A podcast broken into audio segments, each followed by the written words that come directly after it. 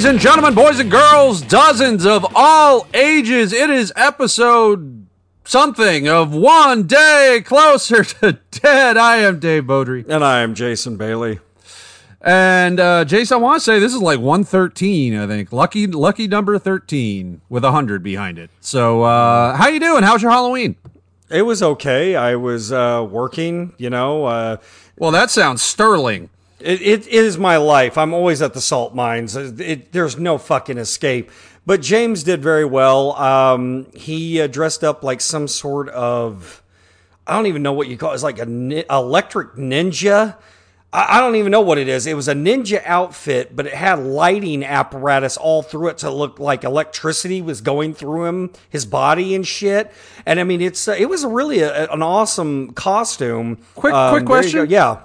Are, are ninjas not supposed to typically uh, involve the art of invisibility? In which case, hooking up a bunch of lights to their suit is kind of counterproductive to that end. Wait, you know, James is a lot like his dad. He's that loud, mysterious. Uh, so it, it is one of those things. He's got to be seen. He's got to be him. He's got to put his spin on it. And what's Fair e- enough. What's even what's even crazier is young Master James. He uh, he doesn't like chocolate.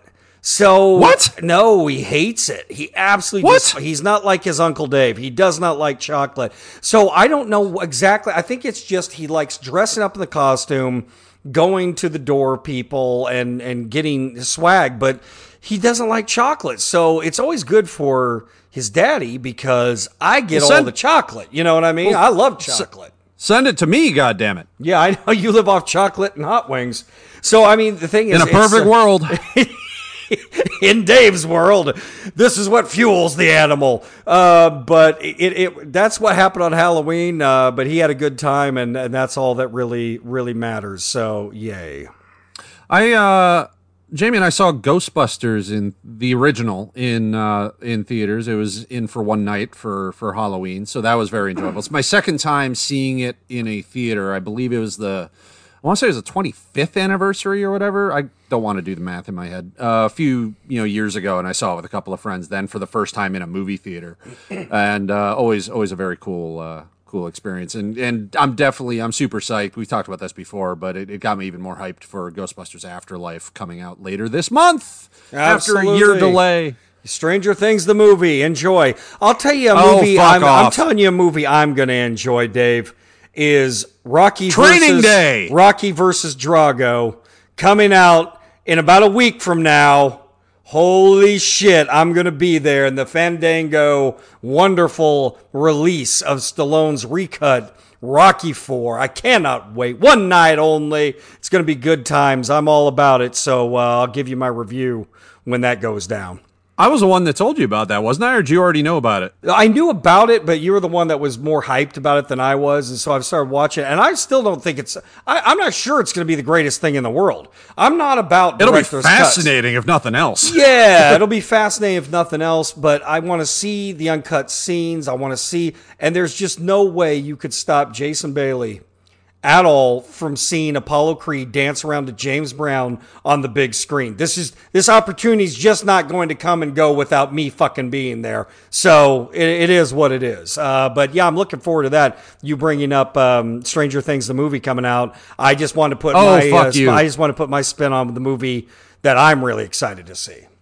Well, I'm with you there. I'm hoping to be there as well. I have not uh, pre-purchased tickets because you know, especially in this industry, schedules change rapidly. Yep. But uh, I am all about the Rocky Four director's cut. Uh, I will be probably I would be like a day one Blu-ray purchase if if uh, that comes to pass.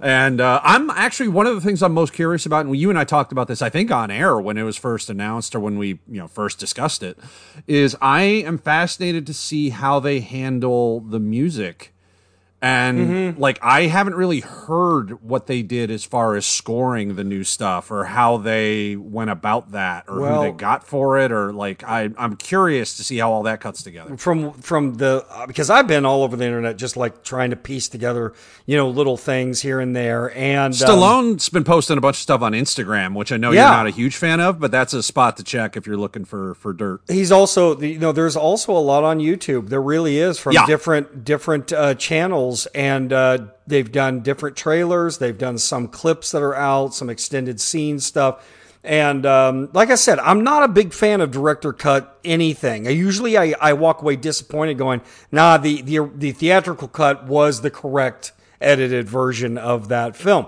with the exception of the Expendables, but yeah. And that's what you and I kind of disagree on that. I think there's No, you're just wrong. That's fine. no, no. I mean, just as much as you're looking forward to this uh, this abortion known as Ghostbusters, uh, what's it called? Revival, retribution. See, now you're- now you're just whatever trolling. the fuck. Oh, I'm so sorry, but I'm not a big fan of it. Um, a lot of the the director's cuts, but I am uh, interested. It, it's more interesting to see. Uh, you know the footage we never saw before of different different uh, Rocky moments.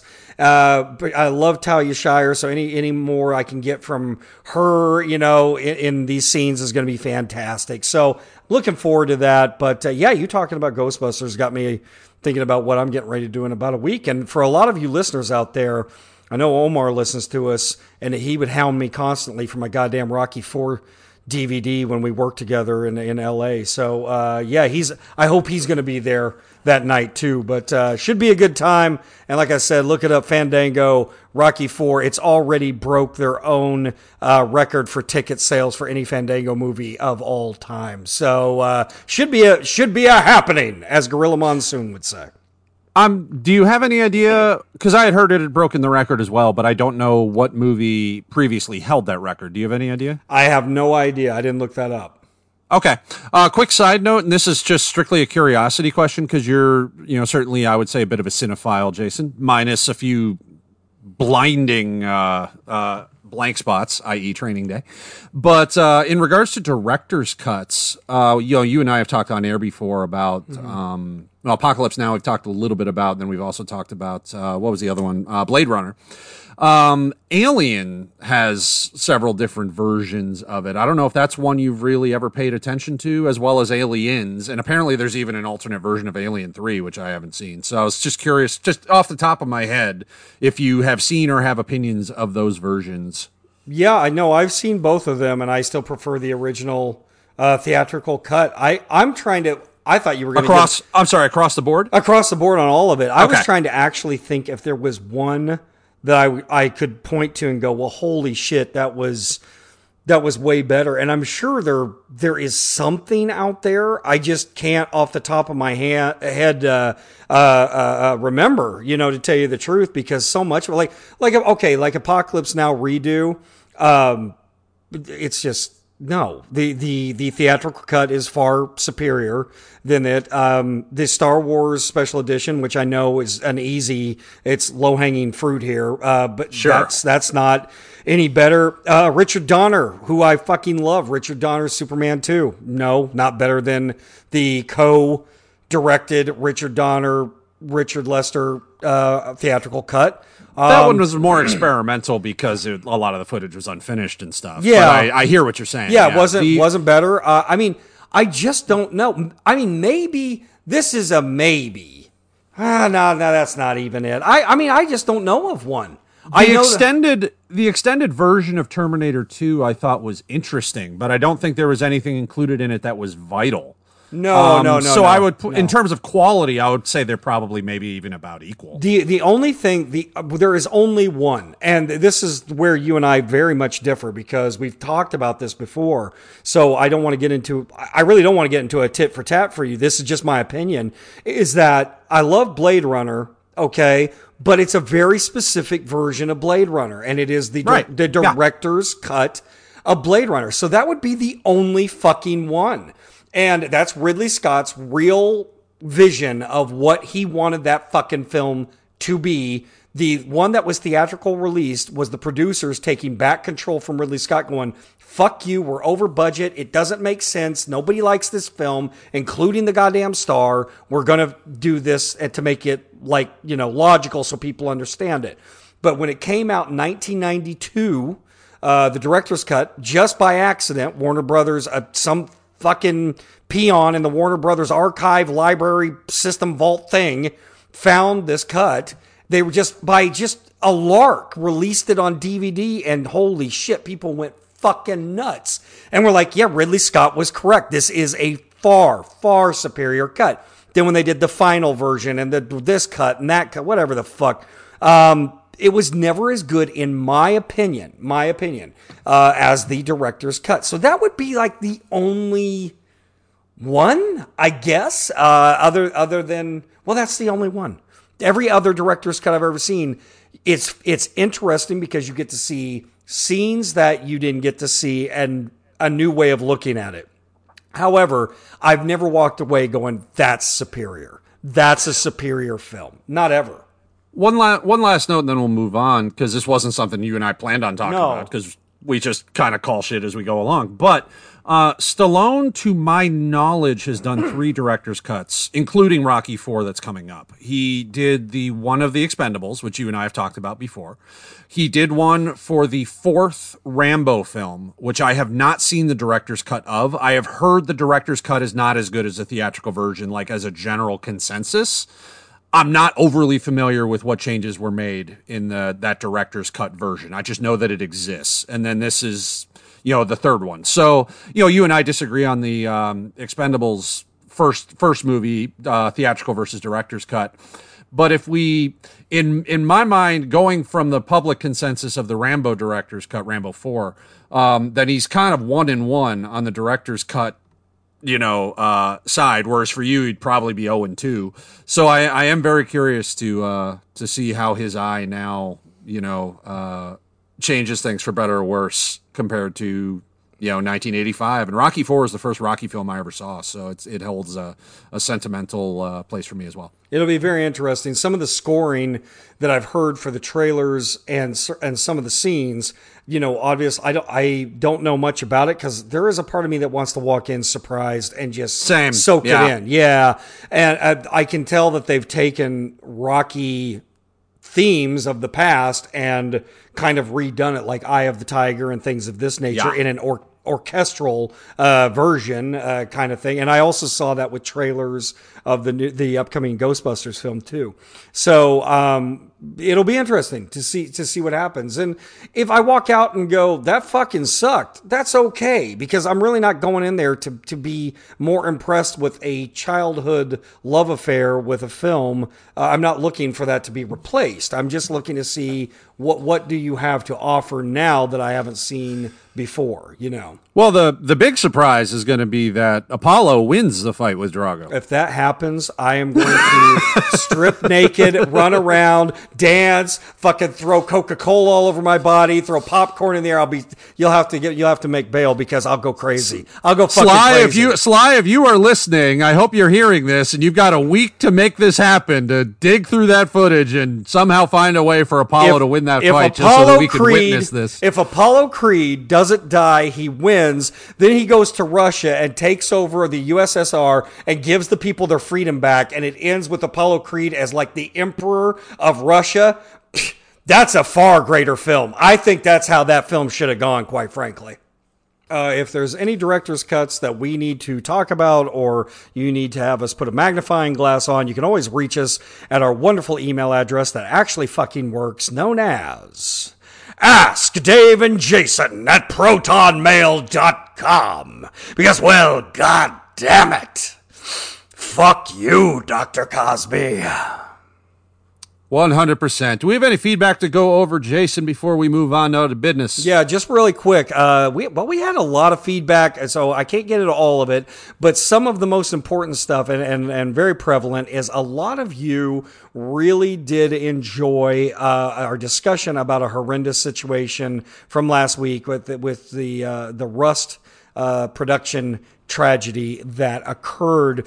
Many of you liked hearing from two actual people who have been on sets with prop uh, firearms and how that is conducted. Um, Dave, you'll you'll be uh, very happy to know that many of them were extremely uh, satisfied more with us than they were the talking heads on television, but have never been on a film set, and us explaining a lot of the procedures that armors go through and actors go through when they're dealing uh, with with uh, prop uh, firearms on set. So uh, I'm glad and thank you for reaching out to us, and I'm glad that we could offer maybe a little different viewpoint uh, than what you're hearing on the your other radio or, or podcast or, or maybe the television or you're reading in the newspaper. But you're talking to, you know, when you're listening to us, you're listening to two people that really have been on sets uh, with, with these these items. So I'm glad that that all uh, uh, scratched your itch on that one. However, a lot of you have started to chime in uh, with not just something that occurred uh, either yesterday or early this morning today, but a lot of you were t- saying that you do believe that there could very possibly have been some sort of sabotage, fuck you to the production uh, because it was so shitty to the actual crew of of uh, Rust, or at least it's being reported as such. And before they walked off the set, that possibly a very malicious saboteur uh, could have put live rounds in these prop guns that were not checked just to cause mayhem. Okay. We sort of half ass covered that last week. Well, we didn't half ass cover it, but we did cover it. And Dave uh, came out uh, very strongly against it, saying, no, we know that there were actual, you know, uh, bullets on the set. They know that they were playing, fucking around with it as a little, you know, past the time, which of course we, we covered that that is absolutely a no go in, in the industry. Um, however, today or yesterday, I don't know, uh, the lawyers of the armorer actually came out and started this theory that it very well may have been a sabotage, that somebody just disgruntled um, crew member before they left the set, not giving a fuck where this bullet ended up, uh, loaded up a, a couple bullets in, in a in a prop gun, just to you know joker it up and see what merriment would would would uh, prevail. And um, I thought two things. First of all, I thought, boy, our listeners are they're ahead they're they're ahead of the ball on this one because this is they already started theorizing this as a conspiracy theory right at the beginning. I mean, the first day it fucking happened. But number two, what I also thought was even if that's not accurate, like even if that didn't happen, as a lawyer, that's pretty fucking good as far as some get some disinformation out there. You can't really put blame on our client or really anybody because there was a lot of disgruntled motherfuckers out there that that that might have just sabotaged it. So uh, look the other way. Anyway, well, that was very interesting feedback we got, but we have started receiving droves of it, and that uh, little article started popping up uh, on my radar uh, either late last night or early this morning. Well, what's funny is when you sent me a link about it, it literally was I was in the car and it was literally as I was hearing about it on the radio. They were I forget if they were playing an audio clip of it or talking about it a little bit, but it was as I was first hearing that about the the lawyers cover your ass tour um, that that you sent me the the link about it. So I thought that was kind of interesting. Um, I dis I I understand what the lawyers are trying to do. I disagree that it's you know a slick defense because if the armorer uh, Hannah Gutierrez Reed, because I do think she needs to be mentioned by name, was doing her fucking job properly, it would not have goddamn mattered if someone had attempted to sabotage one of the weapons. So by even floating that as a theory, they are acknowledging that their fucking client was ignorant in their job performance and should never have been on that goddamn set in that capacity to begin with. Because if she had been doing her fucking job, then even if somebody tried to sabotage the weapon, unless it was Alec Baldwin himself, because he would have been the last one in possession, and then if if he was crazy or had a beef or something and then decided to like he would be the only person in that chain of custody that would be able to put a round in without the armor possibly knowing about it. And I mean, that's of course absurd. So the fact that they're even trying to float that as a theory to me shows that they have absolutely no justifiable defense. And, um, you know, I hope uh, Gutierrez Reed never works in the in the industry again. And as I said, I don't know what the laws are specific to to New Mexico. I'm not an attorney. I I, I can't speak about criminal liability. Um, but I do think she is one of the major people, not the only one, but she's one of the major people who should be held accountable for it. Yeah, I agree. I totally agree. If the systems are in place, it doesn't even matter if you walk up and go, you know what, we're going to fuck with them today. Ha ha ha ha. No, if the armor is doing their job correctly, um, what occurred will not occur. So I get that, but it is interesting that so many people had thought about it at the beginning, and now the lawyer's like, "Hey, that's not bad. That's a good cover your ass uh, situation over there."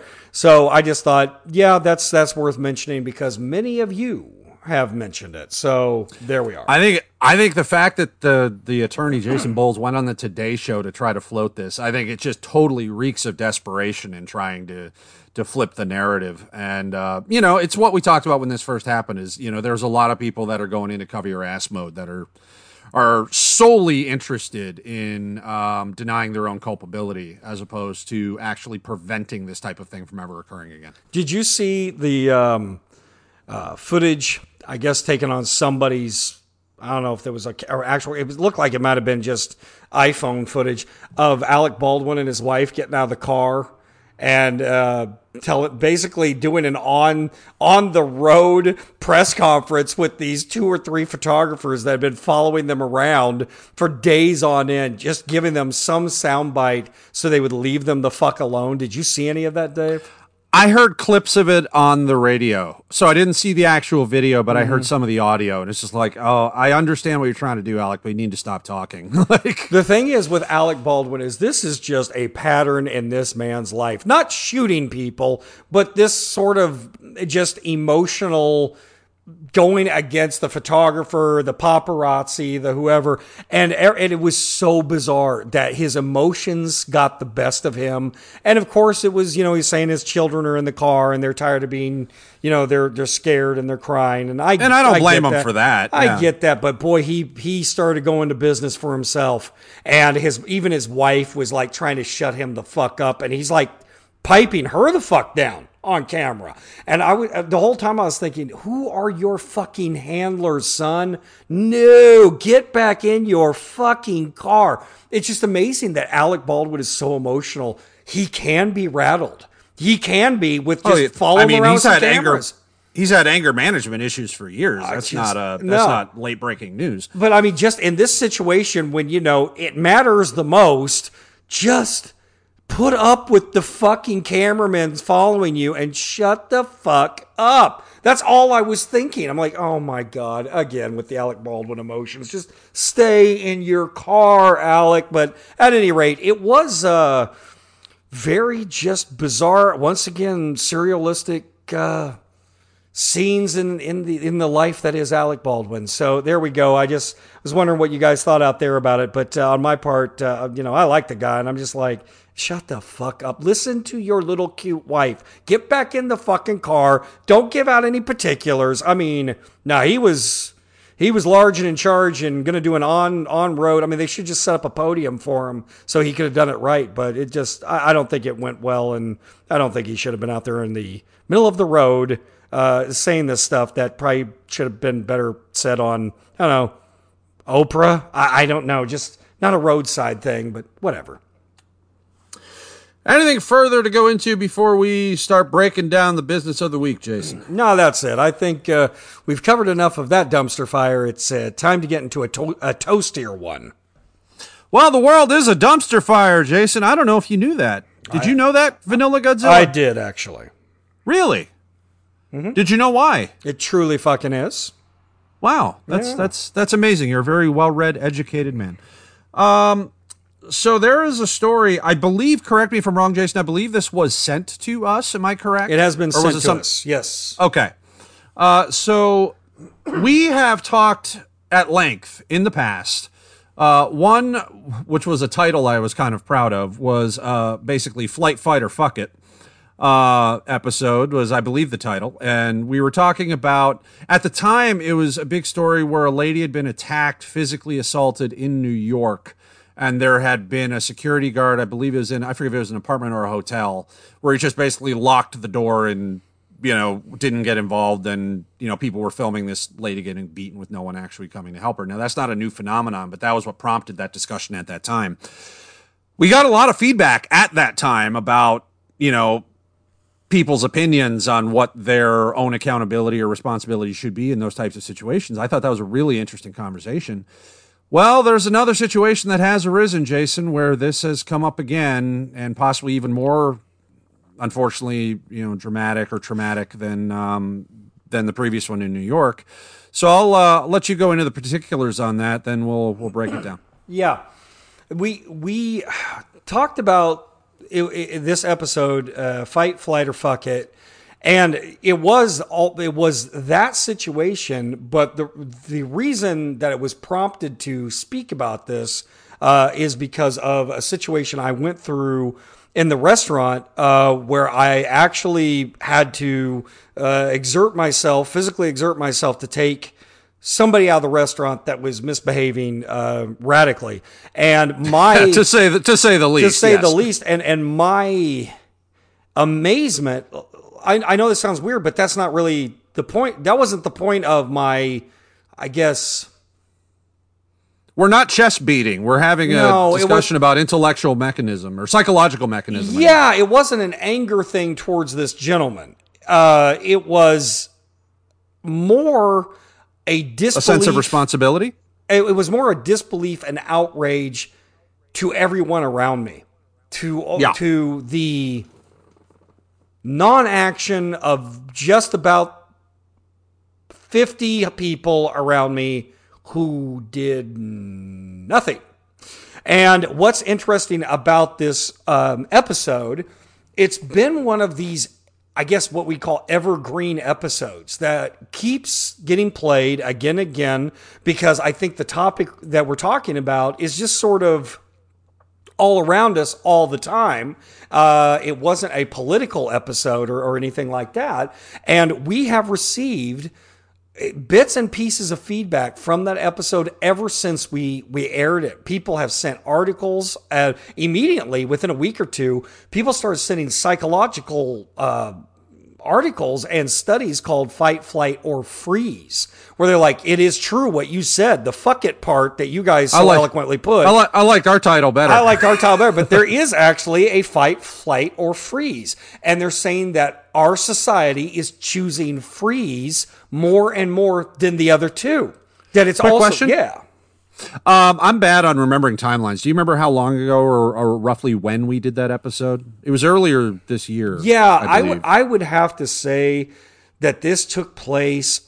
I'm thinking like in July, maybe. Okay. I'm, I mean, it was it was months yeah. ago. Yeah, I would say that it was it was July if I had to pick, give or take a month. Yeah. Okay. Um, and so the thing is, we've been getting all these people, and it's a very visceral fucking episode.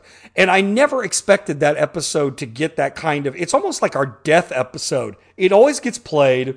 It's always ranking. And I think it's because people are like, I want to talk about death or I want to hear about it because it happens to me, it happens to you, it happens to everybody.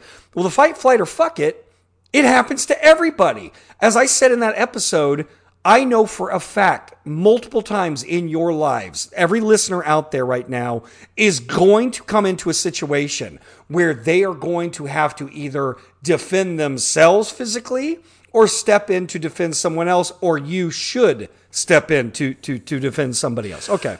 side note to that. Side note to that as well. Um, people also sometimes publicly have uh, drastically, potentially overestimated their own um, ability or intention to do such things. I remember Mark Wahlberg stepped in it after 9-11 saying like, well, if I'd been on one of those planes, like they never would have gotten blah, blah, blah, blah. I think Jericho even made a, a comment similar to that. It's like, you know, guys, if, if, you know, we're, you and I are talking in the, in the general Yeah. about people's responsibility and in a hyper specific situation like that, where a bunch of people were dead, like kind of don't try to put yourself in it and be like, well, I would have been the hero of that situation. Like it was really just groan inducing. I believe Wahlberg apologized afterwards. I'm not sure about Jericho, but anyway, side note that just popped into my Yeah, head. Continue. no, Jason. it's a lot of people do think that until they're involved. until it happens.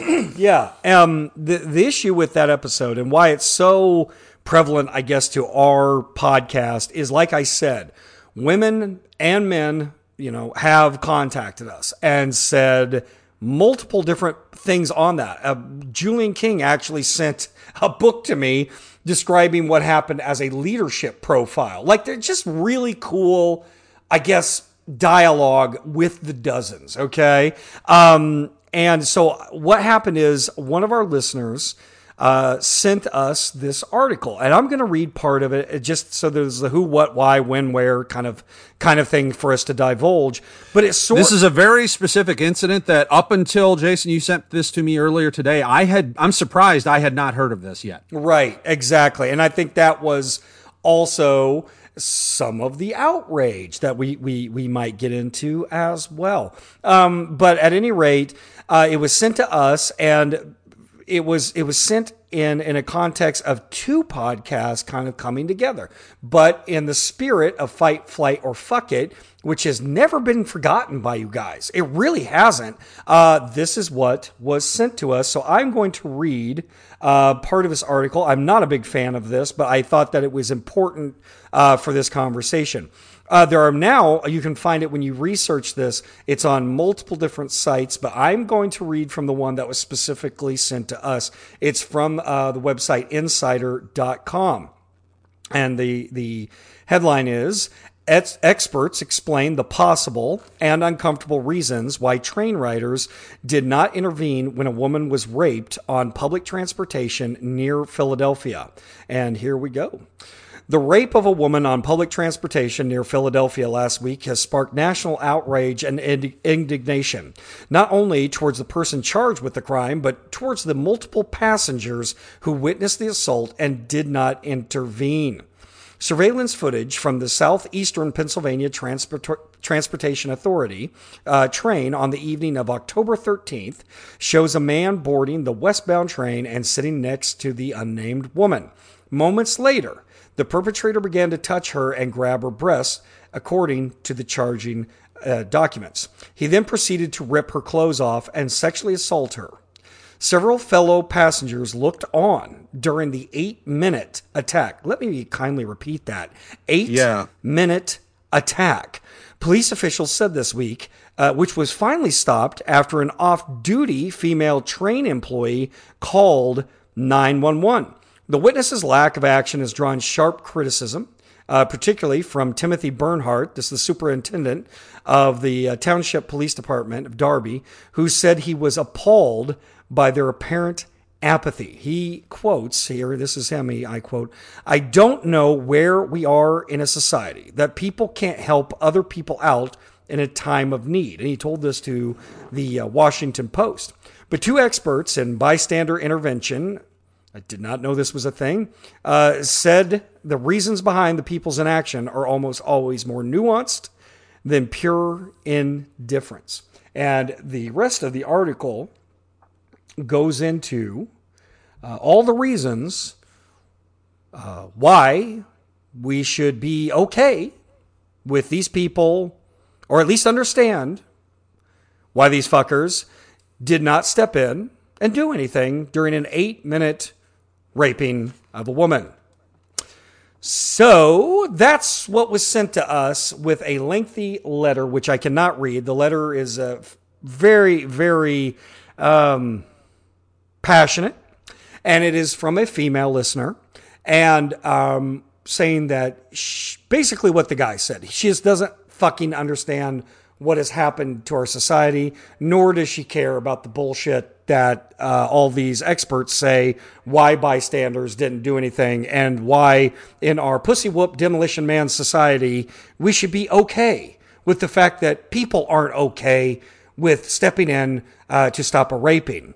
Um, Also, uh, quick note on that. I know you'll go into this as well, Jason. But uh, you know, you talked about the the alternate uh, title of "Fight, Flight, or Freeze." Freeze only really makes sense in the initial reaction to something.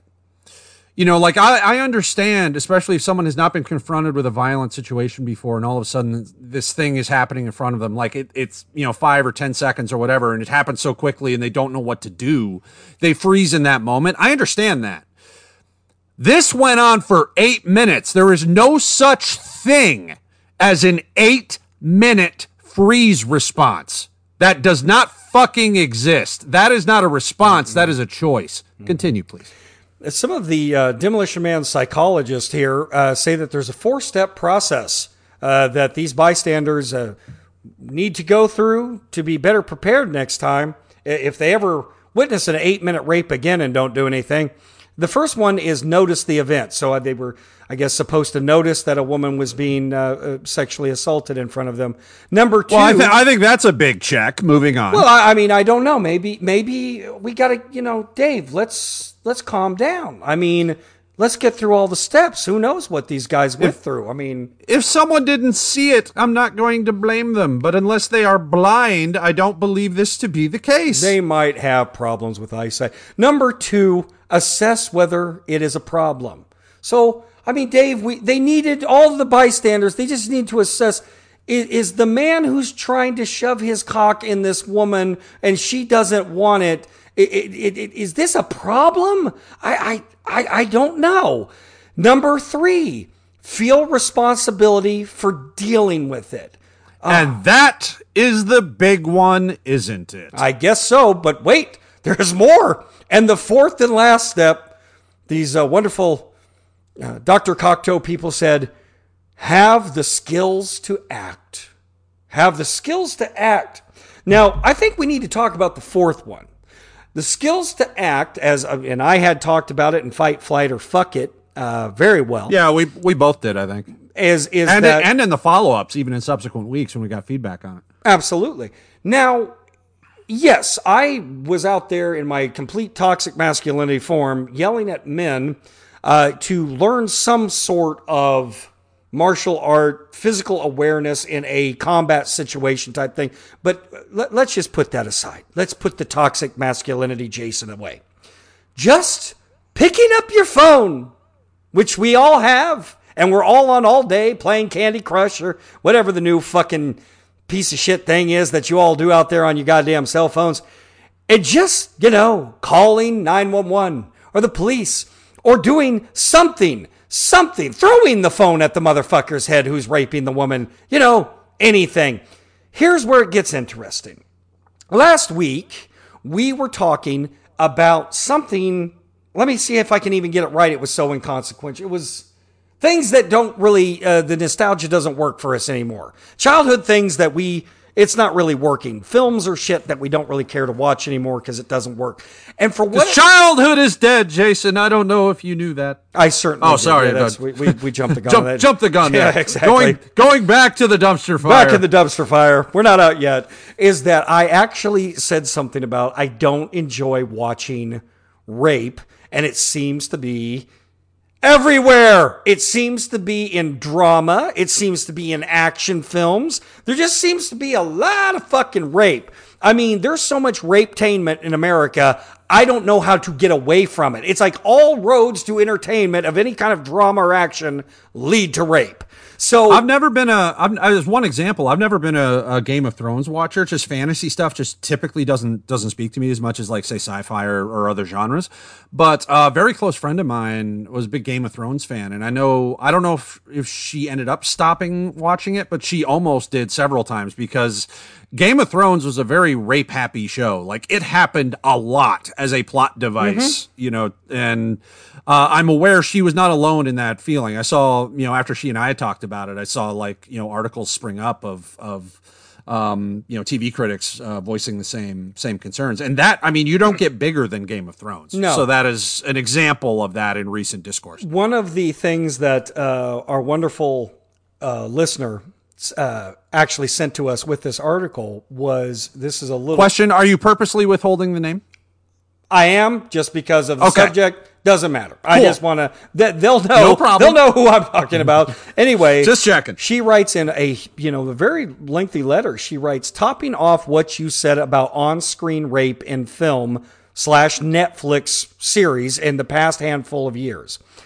Unfortunately, it is normalized. And if a behavior is normalized, we're less likely to see it as problematic or think I should intervene. And this, she is quoting from one of the experts inside the last insider.com uh, article that I read, but she's like, that matches up exactly with what we're saying is that when rape becomes part of the fabric of Americana entertainment, and I believe it has, not just on Pornhub, folks, it's also HBO Max and Netflix. You can watch rape all day long. For the kids, something for the kids. Anyway, when it becomes that fucking normalized, I guess people become desensitized in the real tangible world when they're seeing it on some level. That still does not excuse what the fuck happened. Now, I must give a disclaimer. I must tell you, I sort of shit test a little bit of our audience.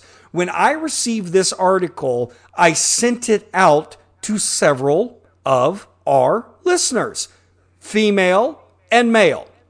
I wrote to them saying, hey, this article was sent to us by a listener and just talking about both the fight, flight, or fuck it, also kind of combined with the desensitization of, you know, rape in our society.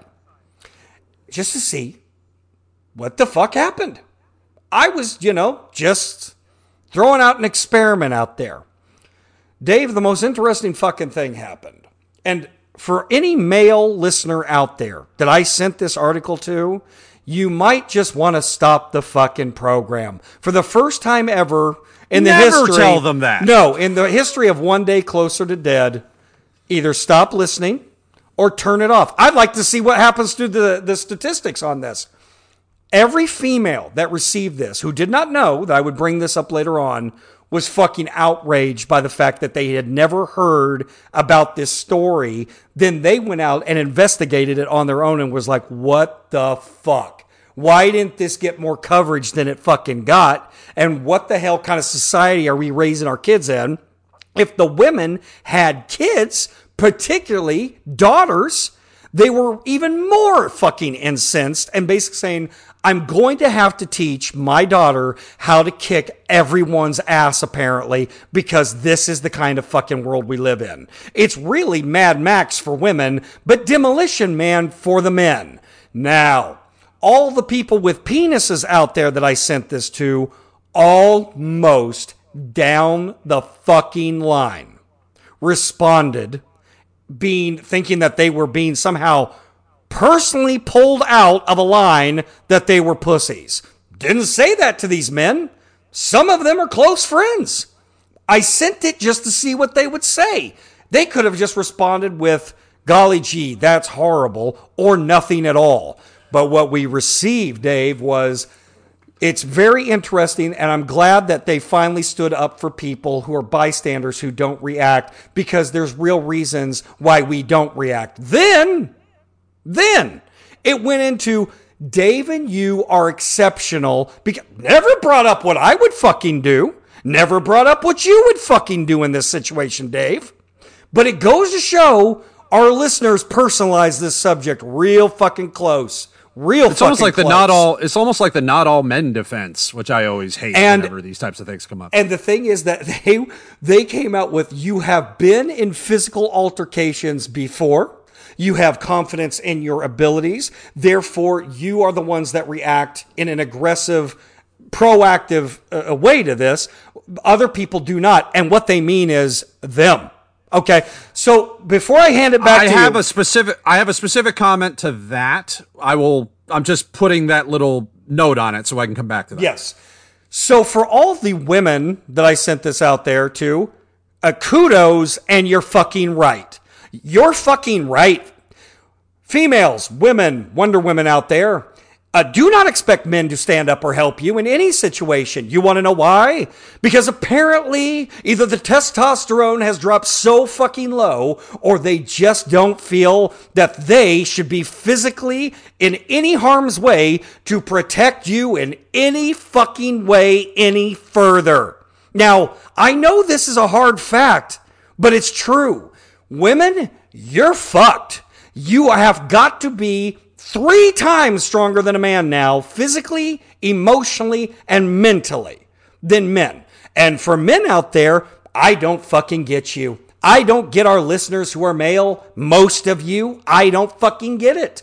I don't know how you can sit there and play video game after video game where you shoot people, beat the fuck out of people, invade things. I don't, all this crazy toxic masculinity, violent, hardcore shit you do.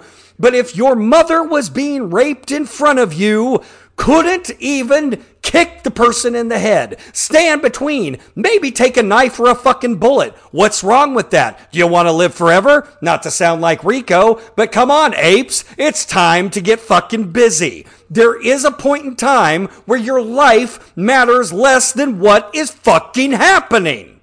And I have to say it again. And for all you listeners out there, you know who the fuck I'm talking to. So if you don't like listening to this, shut it the fuck down. But I did not send these articles to, and I sent to about 10 of you men out there. I did not send it to you for you guys to say, well, you and Dave are different. You're badasses. Blah. No. I just want to see what your take on somebody being raped for eight minutes without anyone standing up for that that victim, uh, how, what you thought of this article. It sure as shit was different than the females that fucking listened to it.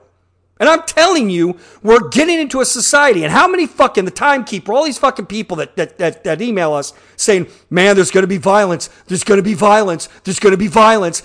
Bitches, I know there's going to be goddamn violence. Maybe you, maybe you should get the goddamn wake up call that there's going to be fucking violence. All, the entire goddamn country is turning into Gotham City. And you want to sit there for these Dr. Cocteau psychologists saying, not well, the R. Kelly version either, just to be clear.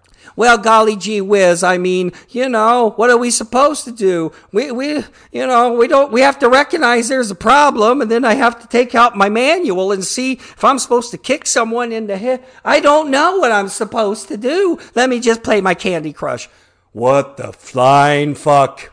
What is going on? So I'm just going to reiterate this that the person that sent this to me, um, I love you women out there because I know that you, one time uh, said this, females are playing the game of life in hard mode. They really fucking are. And when you see something like this go down and nobody is doing anything, that's fucking crazy. I already fucking covered that, by the way. But what's even crazier is now we have psychologists standing up for these people saying, well, we really need to look at them like victims too. Maybe we don't understand where this entire train full of people were coming from. Get the fuck out of here. So if you have a daughter, women out there, please train them to be the most badass goddamn Matilda slash Wonder Woman slash I don't even fucking know. Train them to be badasses in every way in business, in conversation, physical fitness, combat, the whole fucking thing because they're gonna need it. They're gonna fucking need it. Not just for a domestic violence situation, which crops up all the fucking time in this goddamn country, but apparently when they board a public train too. Nobody's coming to save your sorry ass. Nobody. And for the guys out there, one last thing before I hand it off to Dave, because I know you got some stuff to say, Dave, is that I'm not trying to what they what they say last time, self defense shame them. I'm not not trying to say self defense shame them because you wouldn't be self defending. I'm just, I guess, man shaming you. I guess I'm masculine shaming you. I'm humanism shaming you. That a human being cannot step up for a weaker human being. And by the way, just let's get rid of the politics. Let's get rid of all the bullshit here. Look at your fucking knuckles. See your bone density. What is a man designed to do that a woman is not? Just biologically, we are more adept at fighting, at killing, at beating the shit out of things with our fucking hands, and also taking a goddamn beating. Okay? We certainly can't fucking provide breast milk for the young, but we can beat the fuck out of some motherfucker that's trying to rape your woman, or any woman, or any man. It's time for you to make a decision out there, men. Do you want to stay the way you are, playing your fucking video games, shooting up people that you don't even fucking know, thinking that that's a badass thing? Or would you maybe sort of kind of like to wake up every morning and go, if somebody is being victimized, I will step up and fucking stop it.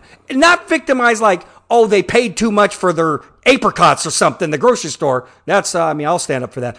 But what I mean is in a physical, violent way. You mark my motherfucking words. I'm talking to you, the man that's in the car right now listening to me. I am talking to you. You will be fucking required to stand up against some sort of physical violence. Are you just to let someone whip your ass or a woman's ass or a kid's ass? I remember this is it, Dave. There is one last story I just want to say about Buddy Rogers. The Buddy Rogers professional wrestler that Bruno took down for the championship, okay? The original Nature Boy. The original Nature Boy. In the last, sometime in the last five years of this motherfucker's life, he was on a cane. He would get up in the morning, walk the beach, go to his favorite diner, have a cup of coffee, and go back to his fucking house. Okay? He could barely walk after decades long of being a premier professional wrestler. One time a young man came up and started fucking with one of the waitresses at his beloved cafe. Started getting fresh, touching her on the leg, getting underneath the skirt. Buddy got up, told him to stand up, and knocked his ass out. And he was in his fucking 60s on a cane. And sometimes it doesn't matter how weak you think you are. You are going to be needed to stand up for somebody. And that's where I'm going to leave it. Uh, I have a point that I want to go back to, but before I do, I will ask you a question. Uh, how old is James? I know this, but for the purpose of listeners, how old is James? He's seven years old. Seven years old. Uh, as a parent, what have you been teaching him on both sides of that equation? A, from the need of possible self defense of the defense of others, and B, uh, treatment of women moving forward in his life. There's there's one thing that I preach very strong inside the House of Bailey, and it sounds cheesy as fuck, but I preach it. There's only really, in my opinion, two things that make a hero. A hero. Be good and be strong. That's it. Be good and be strong. Make the best decisions. Do the best you can every day for others and yourself and be strong physically, mentally, in every way, be strong. And then I asked James, I said, why are we strong? Is it for other people who are weak? That's right. And that's it.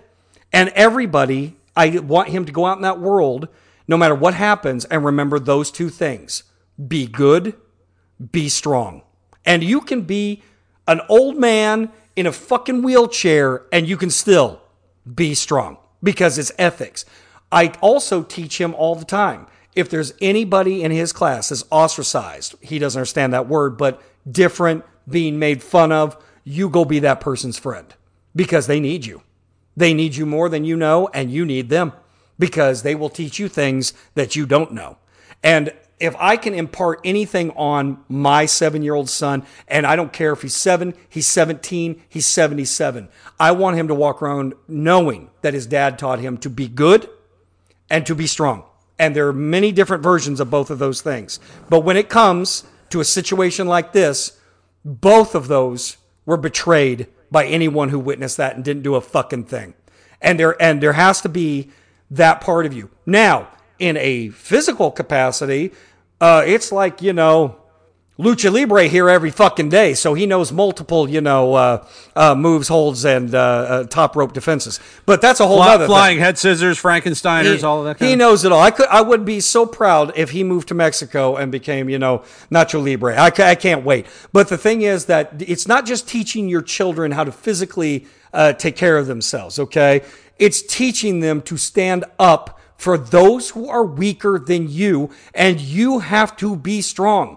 The reason you work out every day, the reason you read, the reason you fill your spirit, soul, whatever the fuck that may mean to the listener on the other end of this goddamn thing, is to be good, is to be a good person for other fucking people. Okay? That's it. That's it.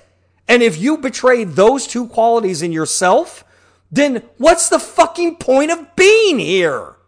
This article enraged me to such a fucking extent because I'm seeing it in our society more and more and more and more, where people have big old fucking balls, big fucking dick online, say big things. I would do this. This is what I'm going to do to you. But shut the fuck up. As all of you go into the metaverse and you disappear because none of you want to fucking work anyway, there's going to have to still be people in the tangible real world that get shit done and take care of others.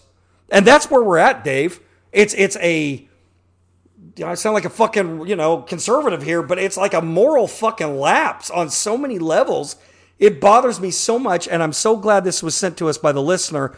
And for the women out there, I, I I'm with you. I couldn't be more proud of the ones that said, I guarantee you, I'm going to make sure not only that my daughter takes care of herself, but also that they would stand up for somebody that would see this getting done. It's more about the standing up for others than it is you. Because when you are a strong person, most motherfuckers don't put up, don't want to deal with you anyway, even if they think they can fucking take you. It's really you needing to look out for the weak. And there are certain things that you're like, whatever. Motherfuckers should take care of themselves on that. But when it is this outrageous, this in your face, this fucking movie s theatrical, it's time for a hero.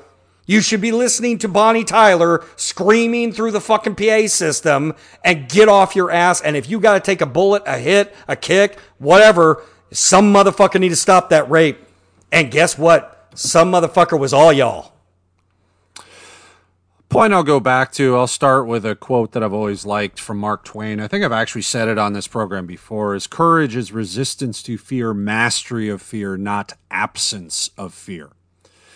And that's something I've always tried to personally live my life on. But one thing I think in the feedback that you received, Jason, that I think they, they being those who responded, got reversed was that, for example, and this isn't, again, I'm, this isn't about chest beating or any of that type of bullshit. Uh, uh, you know, it, it's not the fact that myself or you or anyone else, you know, have these experiences and therefore are better equipped. And I mean, there's, there's, there's some of that of having experience to where you have knowledge you can more immediately rely on. I don't, I don't deny that, but they're getting it reversed. I didn't learn how to fight because, uh, I needed a hobby.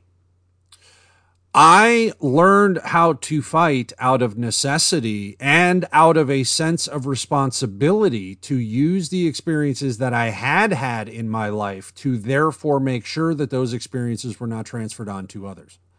Again, I'm not sucking off my own dick here. This is I I just don't know how else to say it.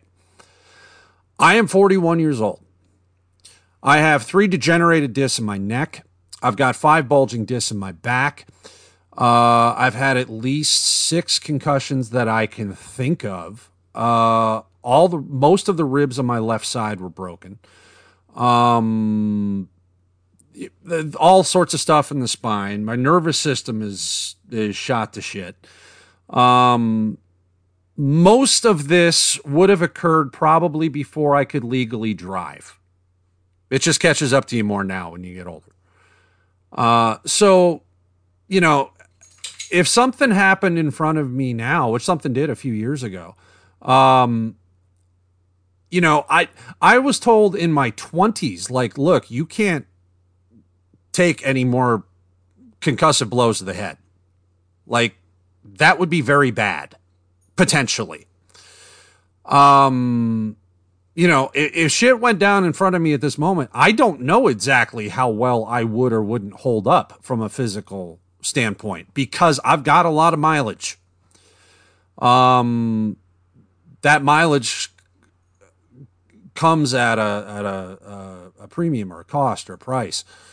Nevertheless, uh, you know, there was there was a situation a few years ago. I was having lunch or dinner with some uh, friends of mine. We were out on a patio and at a restaurant in Encino and uh, long story short, there was a dude with a baseball bat. He had stolen the bat across the street from a, uh, a sporting goods shop, was busting a bunch of windows with it.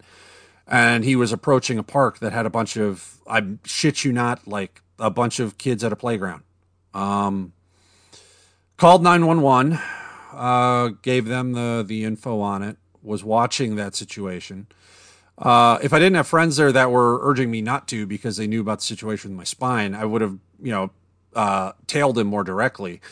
Uh, with them there urging me not to take that direct in action, I was you know, tailing him from across the street. If he had gone into the park, I had already made the decision like, all right, I don't know how this is going to go, but if he goes into the park with a bat, I'm going to go get him.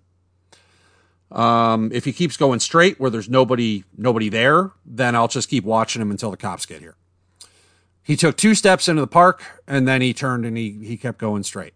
Um, I don't know how fucking well I would or wouldn't have held up. I had a plan on how to disarm the bat, you know, using a, a tree as a barricade and, and, stepping around it and all that. Like, you, you, it's true, that's not my first rodeo, but um, I think it's a mistake to assume that somehow having had experiences in the past somehow makes you immune to either A, damage or B, the understanding or realization of that damage that could be yet to come.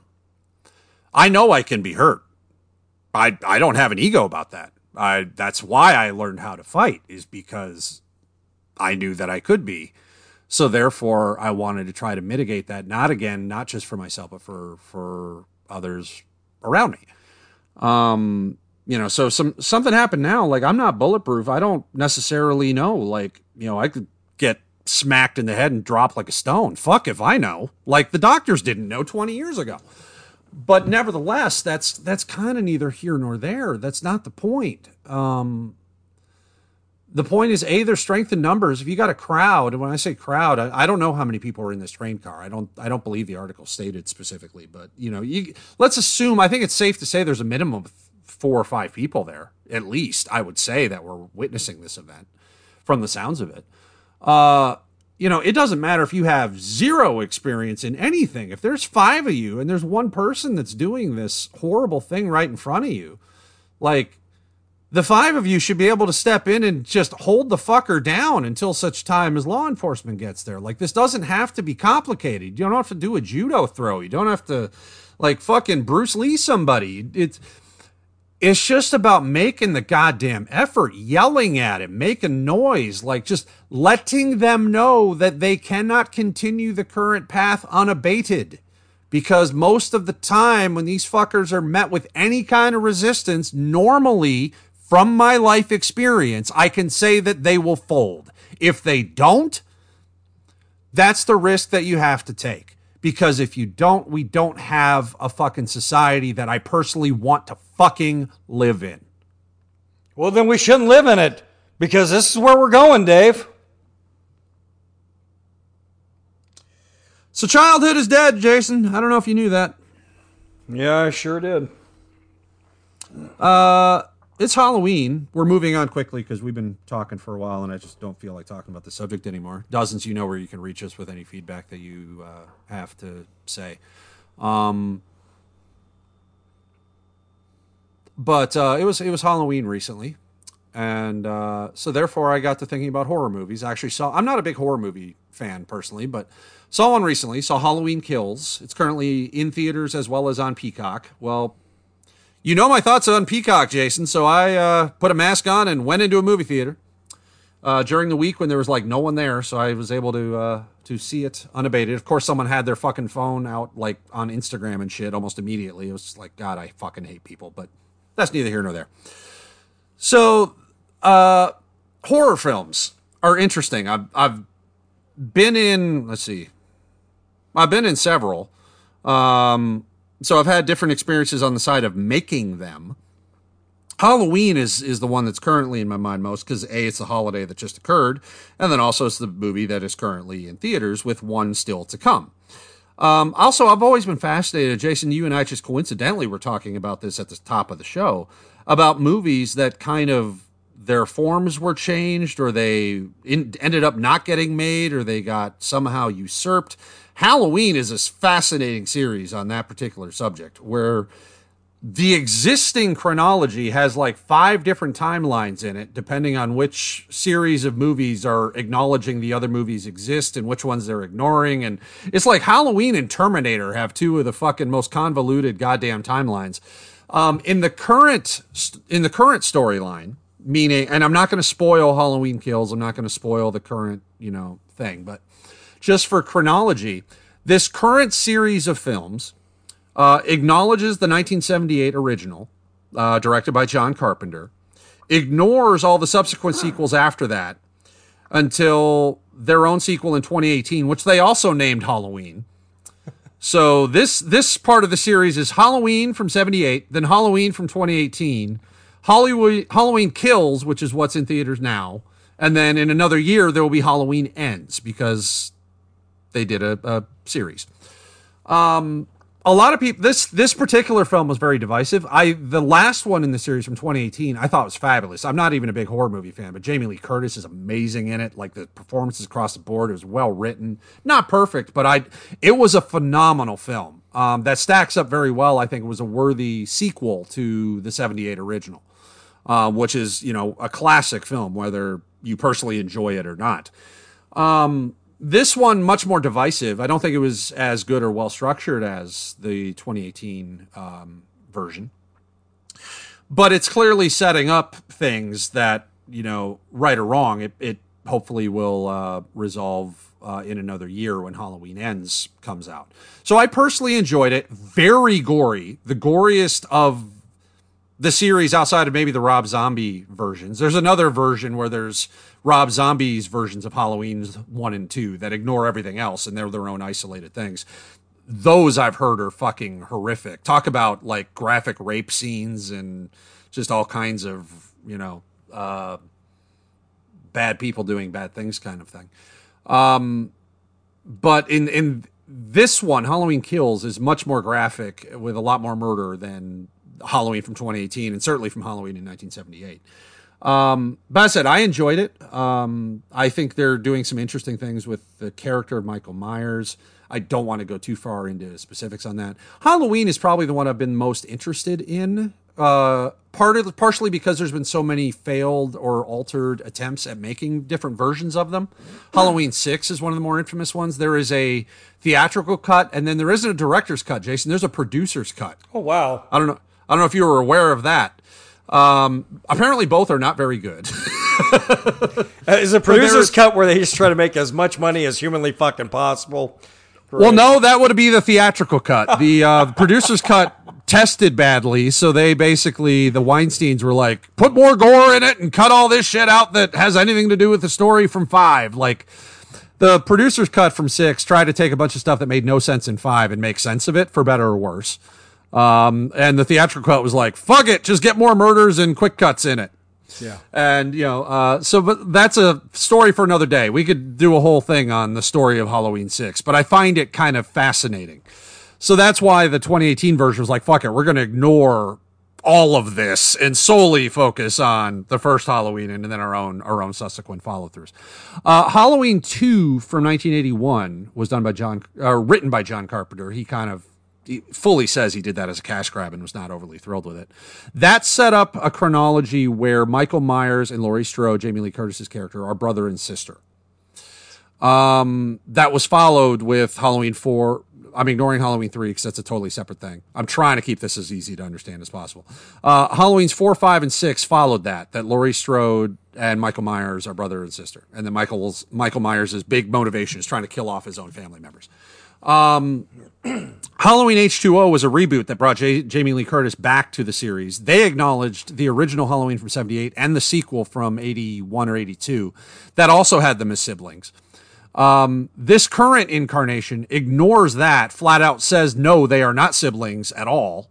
And uh, only, and, you know, so it's, there's a bunch of different timelines. I find all that kind of interesting just because it's really unusual. Uh, Friday the 13th, I enjoyed several of them, but I never really got into them. I enjoy the video game. I find that's kind of fun. Um, uh, Nightmare on Elm Street, I just haven't seen a lot of them. But anyway, that's a quick overview of just basic horror, the main three big horror franchises. Um, Jason, it's Halloween. I know you're not a big horror fan yourself, but just your thoughts on any of these that you have seen, you haven't seen, your thoughts, and then we'll wrap up. Yeah, no, it's um, for horror film. I'm not the guy to talk to, honestly, because I've just never. It's never been a genre that I've I've gotten into. Um, I can tell you for a fact, though, that um, I was watching the um, when it came into the theaters, the um, I guess the reboot of It You know? Oh, yeah, yeah, yeah. Okay. And uh, I was ill impressed with that. I I remember as a child really liking it. The mini Tim series, Curry? the, The Tim, Tim Curry Curry. Pennywise, yeah, and loving that fucking thing. I probably it was on you know we had it on VHS tape, and I would just watch it again and again and again. You got to remember this was made for TV. This wasn't like some rated R thing you saw in the theater, and I think it was done far better than the it like reboot that they did in the movie theater. I think when you see the main villain horror thing too many times, it takes away from it. But Ti- but Tim Curry and that motherfucker and all the kids, and they grow up to be adults, and you see the part two of the thing. Fantastic! I think it's awesome. Even now, if you watch it, I think it's better. Um, I remember as a kid really understand like being scared of the Exorcist, the original Exorcist. Oh yeah, yeah. yeah. I, remember- think they're remaking that now too. If I'm not yeah, mistaken. I mean, but they've done they. Exorcist 2 and they've done all sorts of shit, but the original one I think still fucking holds up. It gets funnier every time I see it. And then um, also, I think that um, just watching a lot of different Stephen King's. I remember uh, The Shining uh, with Stanley Kubrick's film and Jack Nicholson being in it, just being phenomenal, but more because of Stanley Kubrick's vision of that story. When it was done later as a mini series on TV back in ah, shit I think it was like 95 96 97 it was not good at all. I didn't think it even held up to Kubrick. And the and the mini series was actually a lot more true to Stephen King's novel than than Kubrick's vision. So um, there's I, it just never really worked on me. None of the horror What's interesting? What's interesting with The Shining is the there was a sequel that came out last year, a couple years ago, um, with Ewan McGregor. That's meant as a, a sequel to the Stanley Kubrick original uh, called Doctor Sleep. That I've heard is great. That I've heard it actually is very good as a follow up, and I'm not familiar with with it. I haven't seen it. Um, I just know friends of mine that are very big into horror have really spoken highly of it as a worthy follow up. And I do think The Shining is an example of one that'd be really fucking tough to follow up. the the things that you know before we get off of it the things that really did terrify me because none of that shit ever did a i wasn't into it and b i was like this is just stupid and it just Freddy. Krueger was terrifying to me as a child. I know that. yeah no Continue. the, the the shit that was really terrifying to me and still works to this day it still gives me fucking chills is um unsolved mysteries and um any like crime thing that's unsolved. And and unsolved mysteries really was terrifying to me as a child of the 80s it came out in the late 80s like 87 88 89 and it wasn't just robert stack's visage and just who he was as a person that talked about it. It's the fact that they went into a very cinematic way of showing you the crime the terror that was involved of either the missing person the murder the mystery the whatever and then it always ended with and to this day, they've never been found. If you see him across the street, call 1 800 Unsolved Mystery. And you're like, what the fuck? I mean, it was always terrifying to think, like, you just watched a movie where there's a bad guy that's murdered somebody. And by the way, they have no fucking clue where this guy is. Could you help them out? Help them out. Help me the fuck out. I'm not calling you. Call the cops. Get me some fucking bodyguards. It was always terrifying to me. Unsolved mysteries. The new shit on Netflix. Terrifying fine to me. Any of that. There's that BuzzFeed unsolved mysteries, crimes, whatever. Watching that shit is terrifying to me. All that stuff is absolutely scary as fuck to me because they do it in such a dramatic way. And then they're like, hmm, don't know where these fuckers are. Just goddamn scary as fuck. But all the like the slasher and the films and crazy shit, nah, I never never got into that stuff. Did you ever see um, the original Halloween from 1978? Yeah, I did. I, I probably saw it in the early 80s. Yeah. Because I was going to say, uh, uh, It was one ahead, of those blockbuster nights, you know, where you you get the uh, you get the tape cassette and get all your friends together and yeah. Because I was gonna say that's really not a slasher. It kind of set up the slasher genre, ironically. But I mean, it kind of is, I guess, in the last act. But um, there's very little blood in it. It's very not gory at all, and um, it's one of those where it really kind of lets the audience's imagination really kind of create the the terror of it. I would suggest, Jason, actually, if you watched it now, I think as a you know, as a cinephile, I think you might actually appreciate it more now than what you did possibly when you first watched it. I would recommend the 78 original. Um, to any dozens that are interested, the Halloween Kills, I think, is a mixed bag. That'll really depend on people's mileage as far as how interested they are in the you know mythology of Michael Myers and all of that type of stuff. But the Halloween from 2018, um, I really strongly recommend as a thriller. What makes me think of that is your your mention about true crime you know shows like Unsolved Mysteries or whatever. The uh, if you watch, they give a lot of stuff in the trailer. Don't watch the trailer for Halloween Kills because it basically gives away the entire movie. But um, the 2018 Halloween, it starts with the idea that again at the end of the 78 original that Michael Myers was apprehended that night and he has been in custody for the last 40 years or however long it's been. So there's two two crime podcasters that are like researching what happened that night and Michael Myers and the whole thing. So they go and visit him in the facility he's being held in prior to him being transferred somewhere where it'd be harder for them to get access to him. Um, and then that kind of, you know, is, is the end. And then they go and, and try to find Laurie Strode and, and you see where she is after all these years and all this stuff. Um, so that, that true crime element is actually kind of the in for the audience to this, new version of the story. Um, so I actually think Jason, you might like that one as well. I don't know if you would go for Halloween Kills as much because it's more gratuitously like cutting people's heads off violent. But um, the twenty the the seventy eight original and the twenty eighteen follow up. I think those are two really solid films, whether or not you're a horror fan or not. So I do recommend to the dozens if you haven't seen those two, uh, by all means do so. And then if you really like the 2018 version, you know, maybe check out Halloween Kills either, you know, in theaters or on Peacock if you want to see how it's followed up. But just be aware that that's Halloween Kills is a very different movie. Absolutely. Well, I will take that under consideration. That in Training Day. Yeah, I was going to say, which means you'll never think of it again. I know exactly what that means, Jason. Uh, final subject of the week because we're you know running long and we need to get the fuck out of here. Uh, Jon Moxley is one of the biggest names in pro wrestling right now. He's one of the biggest stars in AEW, which makes him one of the biggest stars in pro wrestling by default. Uh, he was Dean Ambrose in WWE for part of the Shield. For those that are, are not necessarily aware of what he's been up to now, uh, he is married to Renee Paquette, who was Renee Young in WWE. They just recently had ch- their first child. Um, you know, it seems like he had really he has had everything going for him. You know, he's wrestling where he wants to wrestle, making good money, great relationship as far as we know with his wife. They just had a baby.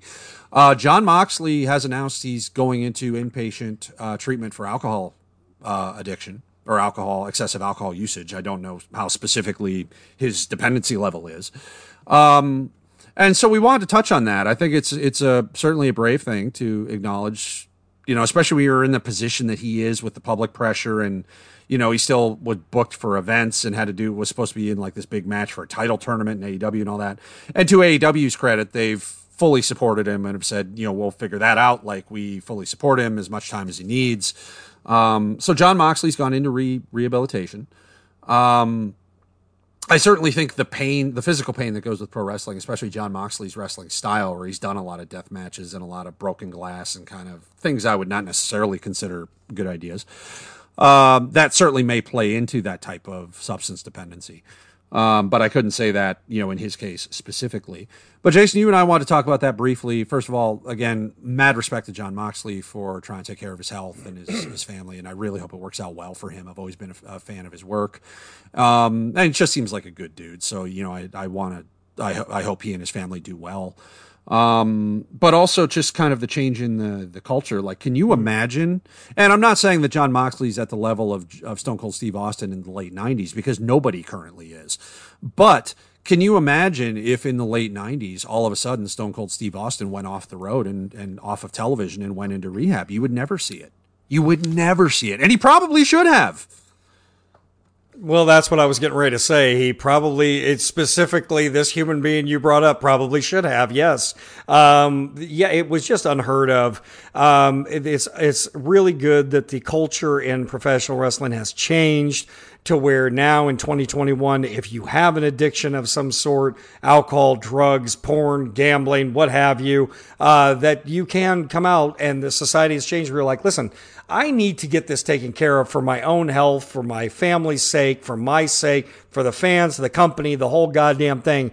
You're going to have to take me out of the current lineup, the storyline, whatever the fuck we're doing, because I think uh, wrestling has was always, in particular, uh, particularly in the 80s and 90s, uh, it was the show must go on, and I can't even imagine. Oh, any the show the went the show went on after Owen Hart died in the ring. They just scraped him off the mat and put the next match in. I mean, absolutely. I just think that you know if someone were to come out in the mid '80s and say, "Hey," you know, if if like you know, fucking Hawk said I have a drinking problem. I need to go get this taken care of. They'd be like, yeah, well, join the club. We all do. Welcome to the party. We've been waiting. Get the fuck back on the road. So it's, it's just one of those things where nobody even thought it was an option to stop. I really, the first time I heard about this in wrestling culture in a positive light, honestly, and there's, and you know, Dave, you might know better than me if you pull something out where you're like, no, there was this incident that happened. But the very first time I can remember there even being talk behind the scenes that something was being done is um, with um, Kurt Angle. And this was the early 2000s. And people were like, you know, it started to get out that there seemed to be a problem with Kurt and either alcohol or painkillers or something. And that, you know, and this was totally behind the scenes. It wasn't like you didn't get the kind of information you get now where people are like, he might need to go to a rehab facility. He might need to get this taken care of. And then as years went on and you got to know the relationship that was happening between Vince and Kurt Angle, Vince did offer that at some particular point. He did offer that and say, listen, you're too valuable to the fucking company. Can we get you some goddamn help? But then you come back in your full time schedule. And Kurt's like, no, that's the problem. I, I can go get help, but I can't ever come back to my full time schedule. That's what's causing me the pain that's causing me to drink and take shit tons of painkillers. And Vince wasn't fucking having it. So Kurt's like, well, I have to leave then. I don't know what to tell you. Uh, I can't just go get fucking help and then come back to this grueling, insane schedule after I broke my neck like 18 fucking times. Like, and like they Kurt still had. sent him. They still sent him into the ring um, to main event WrestleMania 19, where you know if he landed wrong or they knew Oh, he was paralyzed. solely. uh, He was he was functioning solely on high levels of pain pills. Um, Yeah. They knew how fucked up he was, and he was risking literally his life if he took a bad fall or you know. And on top of the substance issues that was just keeping him running at that point, they still sent him out to the ring, which they never should have allowed.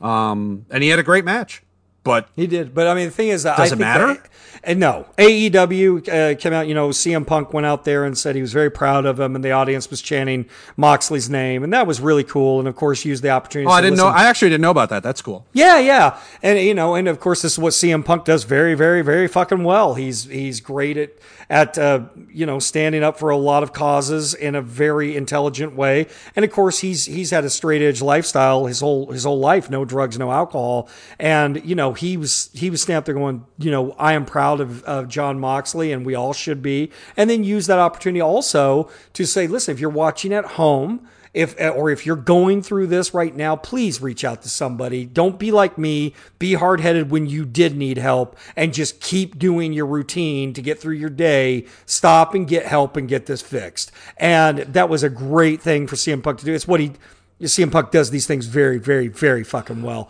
And I- Also- the audience responded, and I think AEW did the right thing. But honestly, before I hand it back to you, Dave, I think that the reason it kind of got there in the 2000s is because society had changed so drastically to the point that just for optics, I'm just going to say it, just for fucking optics, uh, Titan Tower, Vince the McManigans up there, they started to talk about this in the open, the wellness policy, the wellness programs. the It was once Eddie Guer- people healthy.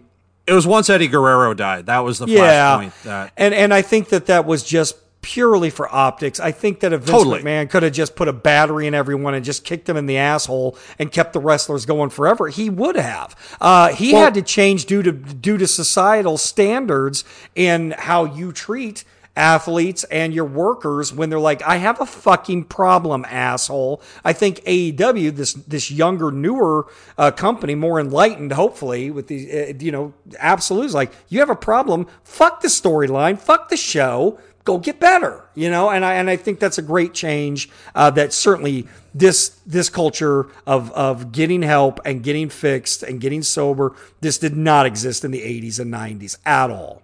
Well, let's also let's look at Hawk because Hawk legitimately had um, alcohol and substance, uh, you know, abuse issues. So Vince made a storyline out of it, put him in the in, on camera, and had him do a suicide angle.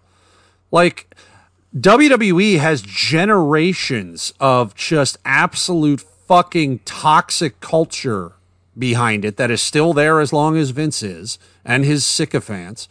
Um, AEW as a newer company does not have that. So they actually, thus far, when they have been challenged, I will say, regardless of anyone's opinion on their creative or whether you think their matches are good or bad or whatever, you know, with Brodie Lee's medical situation um, ultimately leading to his passing, AEW was incredibly classy throughout that entire situation. Still um, is. Still is.